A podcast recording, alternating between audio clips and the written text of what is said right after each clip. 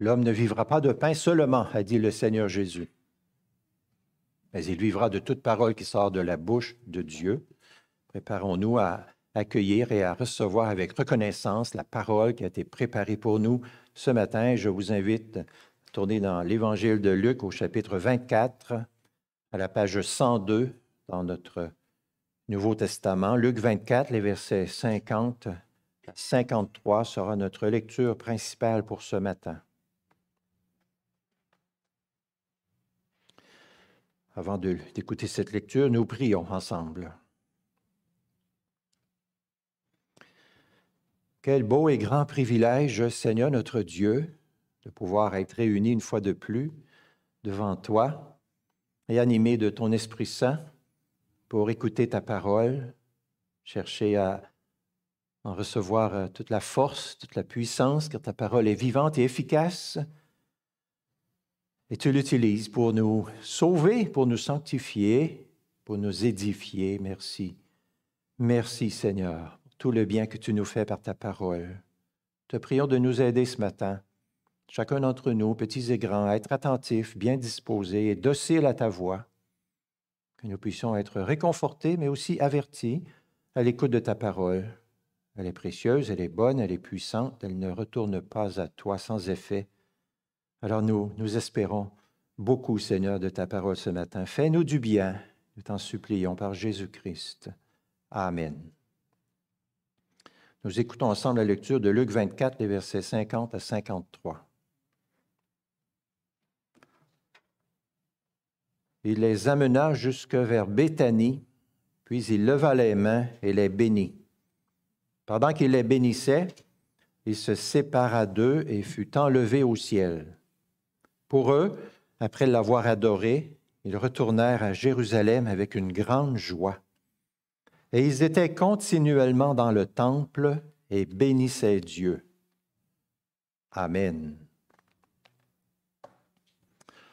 Si nous étions ce matin le dimanche de Noël et que je ne vous disais pas un mot de la naissance de Jésus, ni de la signification de sa naissance, sûrement que vous seriez un peu déçus, surpris en tout cas. Si nous étions présentement le vendredi saint et que je ne vous disais pas un seul mot de la mort de Jésus, de la signification de sa mort pour nous, vous seriez surpris et peut-être un peu déçus. Si nous étions le dimanche de Pâques et que je ne vous disais pas un seul mot de la résurrection de Jésus et de sa signification pour nous, vous seriez surpris, sans doute déçus, et avec raison. Seriez-vous surpris et déçu si ce matin je ne vous parlais pas de l'ascension de Jésus? Pourtant, aujourd'hui, c'est ce qu'on appelle parfois le dimanche de l'ascension de Jésus. Le fait que le Seigneur Jésus, notre Sauveur, est monté au ciel pour retourner à son Père après être descendu pour venir nous délivrer de l'abîme de nos péchés et nous sauver. Jésus est monté au ciel 40 jours après sa résurrection. 40 jours après Pâques, ça tombe toujours un jeudi. Et peut-être parce que officiellement, l'ascension, c'est un jeudi, peut-être pour cette raison-là. Dans beaucoup d'églises, on ne parle jamais de l'ascension ou très peu. C'est un sujet qui passe inaperçu. Nous, ici, dans cette assemblée, il y a plusieurs années, on a décidé que nous allions souligner ce grand événement de la vie de notre Sauveur le dimanche qui suit le 40e jour après Pâques, donc jeudi dernier. Aujourd'hui, j'ai le grand bonheur de vous adresser ce que dit la parole de Dieu au sujet de l'ascension de Jésus, notre Sauveur.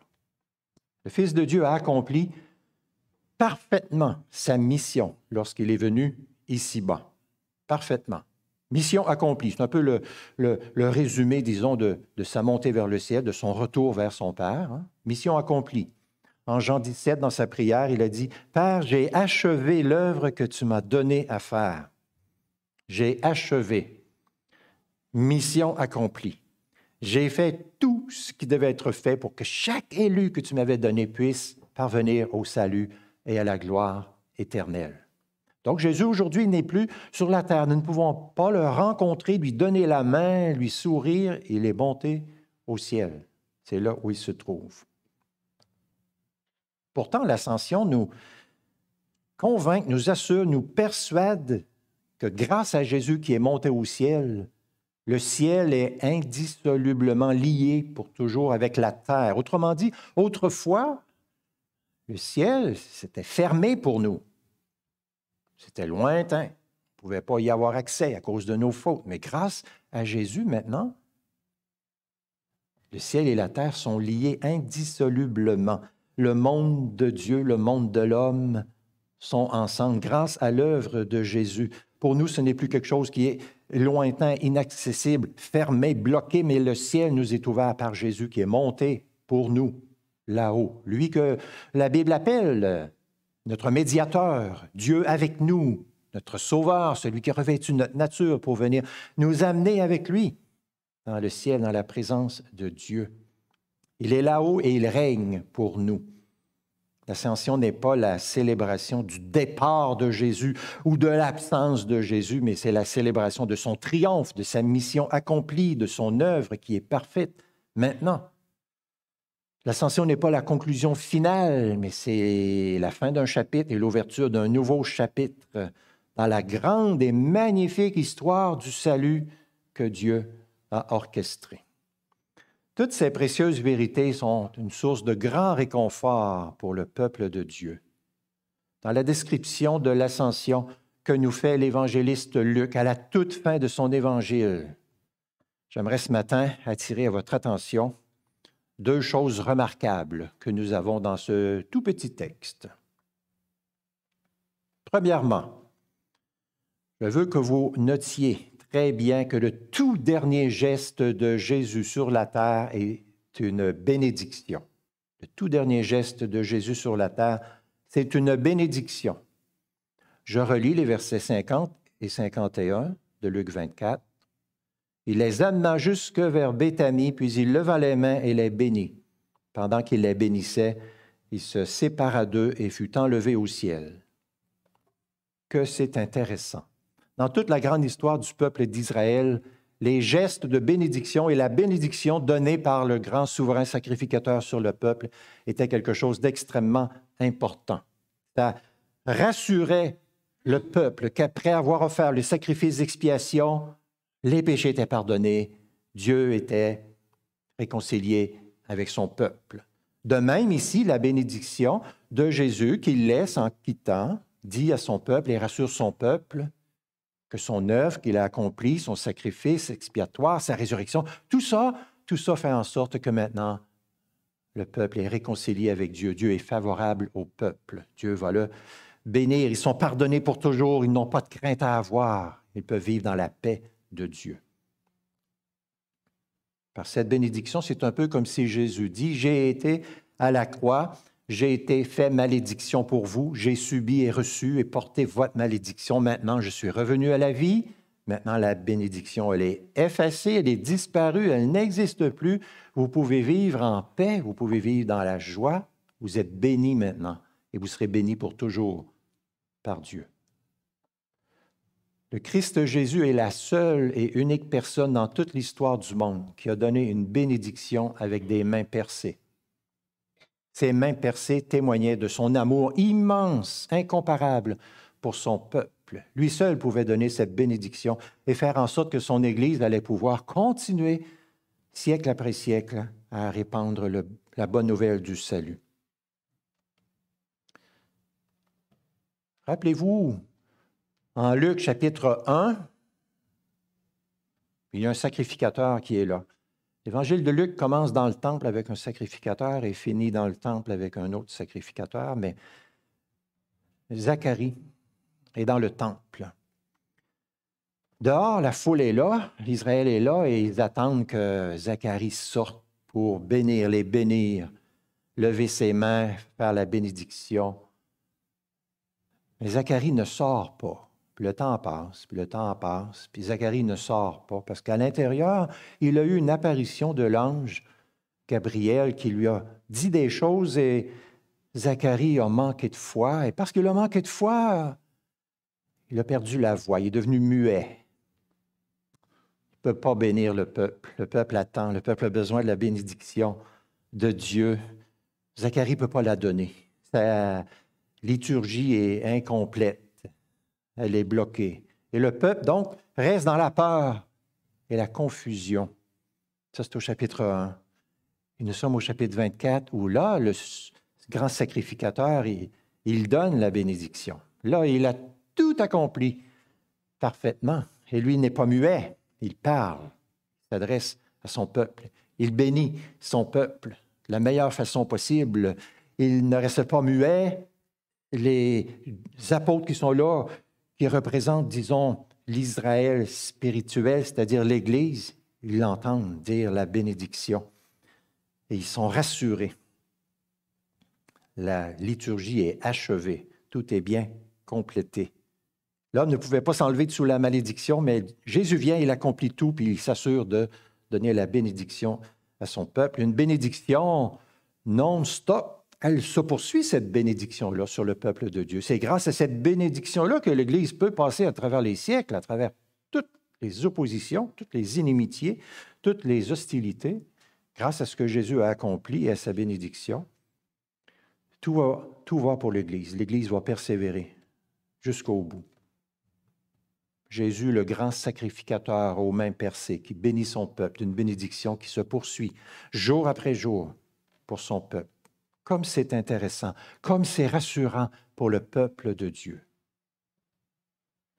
L'expérience chrétienne consiste à recevoir bénédiction après bénédiction de la part du Seigneur pour son peuple. Hein. Paul dit ça en Éphésiens 1, nous recevons toutes sortes de bénédictions grâce à Jésus à la fin de chaque célébration, lorsque votre pasteur lève les mains pour vous bénir, c'est supposé vous rappeler que vous repartez d'ici, non pas en vous confiant en vous-même ou en vous appuyant sur vos propres forces, mais vous partez d'ici en allant servir le Seigneur avec la force que Dieu donne, avec sa bénédiction, avec sa paix, avec l'assurance de sa présence bienfaisante et lumineuse sur vous, sur votre famille, pour votre semaine qui commence. Qu'est-ce que Jésus fait maintenant? Il bénit, il bénit son peuple. Encore, il donne la force à son peuple de continuer, de persévérer, de s'encourager, d'aller de l'avant, de porter la parole partout dans le monde. C'est ce qu'il fait. L'Église est comme un roseau agité. Sa foi est comme une mèche qui brûle très faiblement. Si Jésus ne bénissait pas son Église, ça fait ça ferait bien longtemps que tout serait mort, tout serait arrêté, mais Jésus bénit son Église. Et l'Église continue et persévère. Et le Seigneur va chercher, rassembler ses élus partout sur la terre, dans sa puissance. Personne ne peut l'arrêter parce que Jésus l'a béni. Je vous ai dit tantôt dans la description de l'ascension que fait l'évangéliste Luc à la fin de son évangile, je veux que vous notiez deux choses. La première chose, donc, c'était que le dernier geste de Jésus que ses apôtres ont vu, c'était une bénédiction. La deuxième chose que j'aimerais que vous notiez très bien ce matin, c'est la réaction des apôtres à l'ascension de Jésus. Cette réaction nous est décrite au verset 52 et 53 que je relis maintenant. Pour eux, après l'avoir adoré, ils retournèrent à Jérusalem avec une grande joie et ils étaient continuellement dans le temple et bénissaient Dieu. Notez bien le changement prodigieux qui s'est produit chez les apôtres.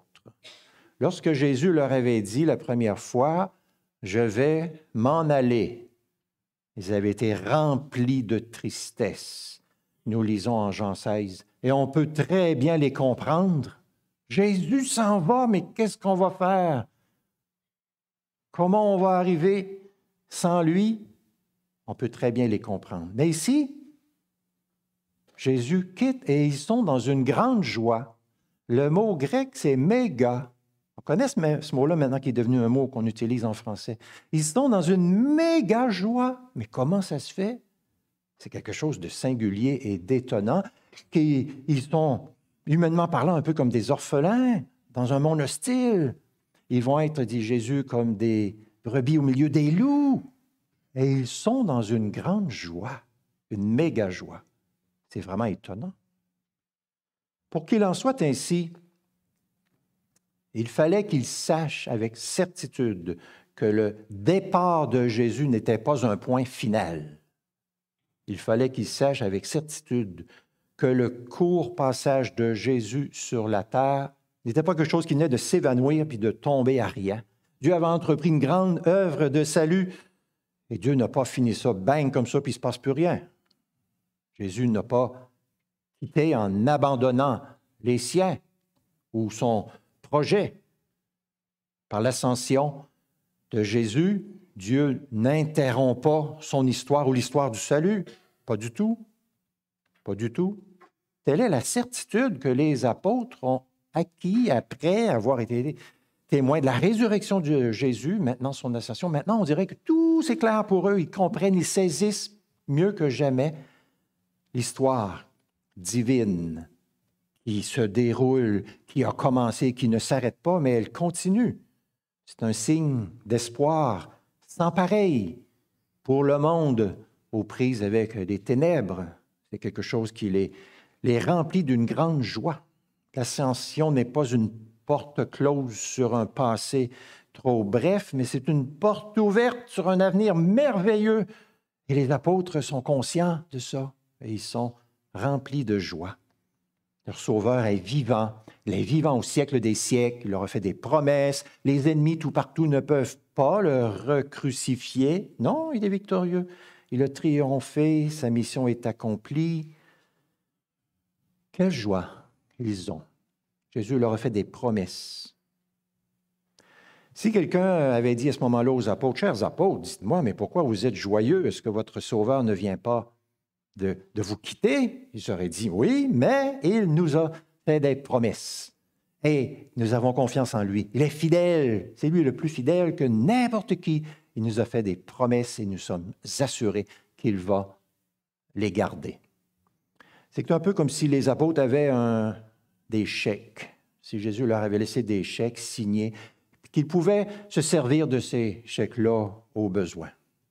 Imaginez que quelqu'un reçoit un chèque de 50 000 Il est rempli de joie, il ne s'attendait pas à ça, il ne le savait pas.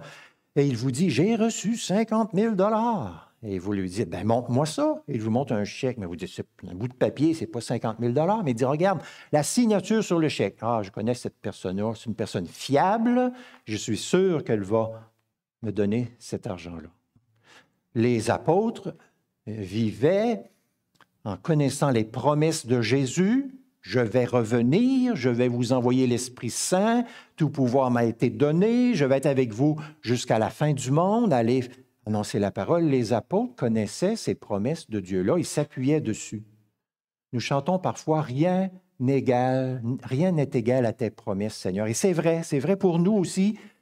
Les promesses de Dieu nous soutiennent, nous encouragent. C'était vrai pour les apôtres. Les promesses que le Seigneur Jésus leur avait laissées, les remplissaient de joie et de force. Ils avaient confiance que Jésus allait accomplir ses promesses. Ces promesses-là transformaient leur crainte en courage, transformaient leur confusion en conviction, transformaient leur esprit facilement troublé en joie, en grande joie. Voilà pourquoi ils ont, ils ont cette joie ici. Où est Jésus? Les apôtres savent qu'il n'est plus dans le cimetière, il n'est pas emprisonné dans les griffes de la mort. Il est ressuscité.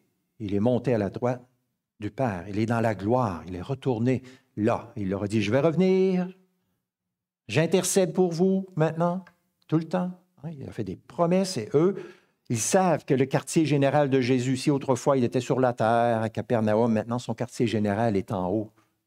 Il est au ciel. Et ça monter vers le ciel, son ascension ne signifie pas que Jésus ne nous aide plus. Ça signifie que Jésus nous aide plus. Parce que maintenant, ce n'est pas limité, disons, à sa présence sur la terre, à des limites géographiques, mais maintenant, c'est sur la terre entière qu'il œuvre et qu'il agit par son esprit. Tout pouvoir m'a été donné dans le ciel et sur la terre, leur a-t-il dit. Jésus avait dit, il, vous est avantageux que je m'en aille, car si je ne m'en vais pas, le consolateur ne viendra pas vers vous, mais si je m'en vais, je vous l'enverrai. C'est avantageux pour vous que je m'en aille. Le catéchisme de Heidelberg dit, le Christ a été élevé aux yeux de ses disciples de la terre au ciel. Là, il est présent pour notre bien jusqu'à son retour. Pour notre bien c'est avantageux pour l'Église que le Seigneur ne soit plus ici, mais qu'il règne à la droite de son Père. Ce même catéchisme dit aussi ceci. À quoi nous sert l'ascension du Christ? D'abord, nous avons au ciel en Christ notre avocat devant la face de son Père. Ensuite, ayant ainsi notre chair au ciel, nous avons un gage assuré que lui, la tête, nous élèvera à lui, nous aussi, ses membres. Et enfin, nous, ici-bas, nous recevons son esprit comme un gage par la force duquel nous cherchons, non pas les choses qui sont sur la terre, mais celles qui sont en haut, là où le Christ siège à la droite de Dieu. Les apôtres sont pleins d'une méga joie parce qu'ils ont compris maintenant toute la richesse, la perfection de la mission accomplie de Jésus. Ils sont encouragés. Bien qu'ils avaient été plongés pour un certain temps dans l'abattement, ils ne sont pas découragés, désemparés, déprimés, mais ils sont joyeux. Ils n'ont plus le moindre doute sur l'identité de Jésus, sur sa puissance.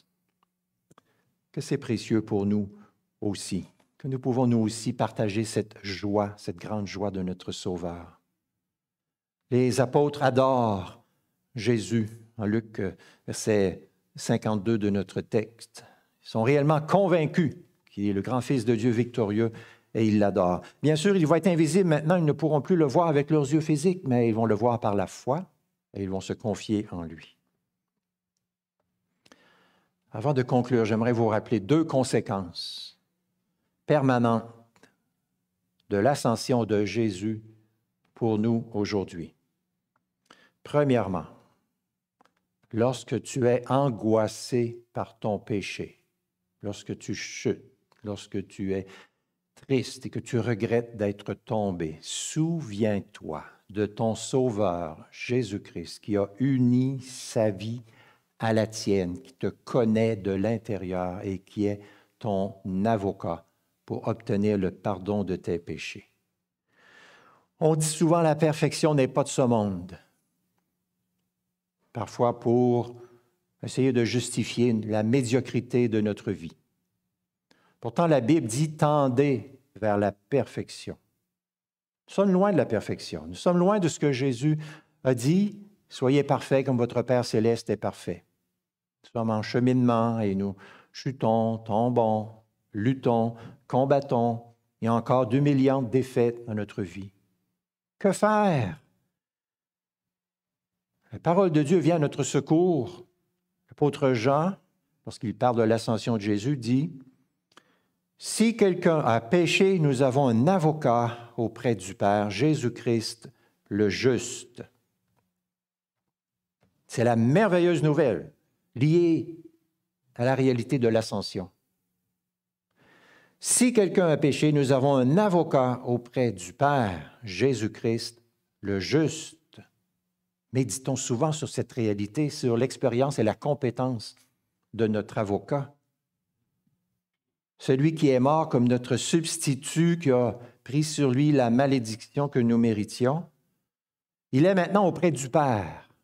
Il est écrit en Hébreu 9, 24. Jésus est entré dans le ciel même afin de se présenter maintenant pour nous devant la face de Dieu. Il est là pour nous. On n'a rien à lui payer.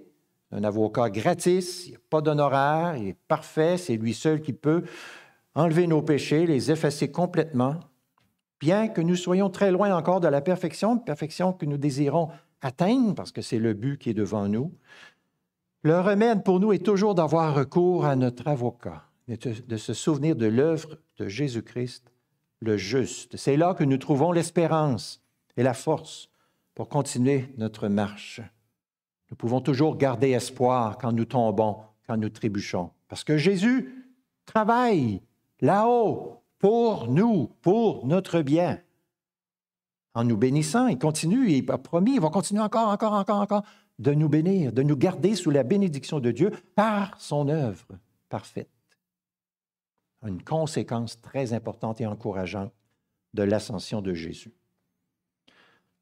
Deuxièmement, deuxième conséquence permanente de l'ascension de Jésus, c'est que nous avons tout pleinement en Jésus. Nous avons tout pleinement en Jésus. Témoin de cette vérité, Colossiens 2, 9 et 10.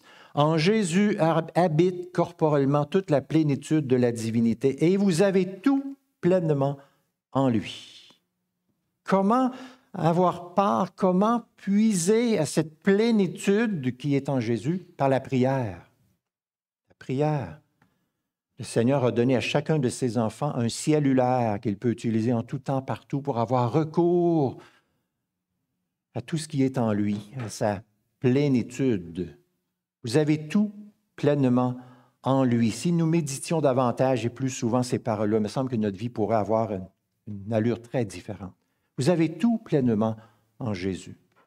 Vous sentez-vous vide de force pour mettre à mort les restes de péché en vous? Puisez en Jésus-Christ.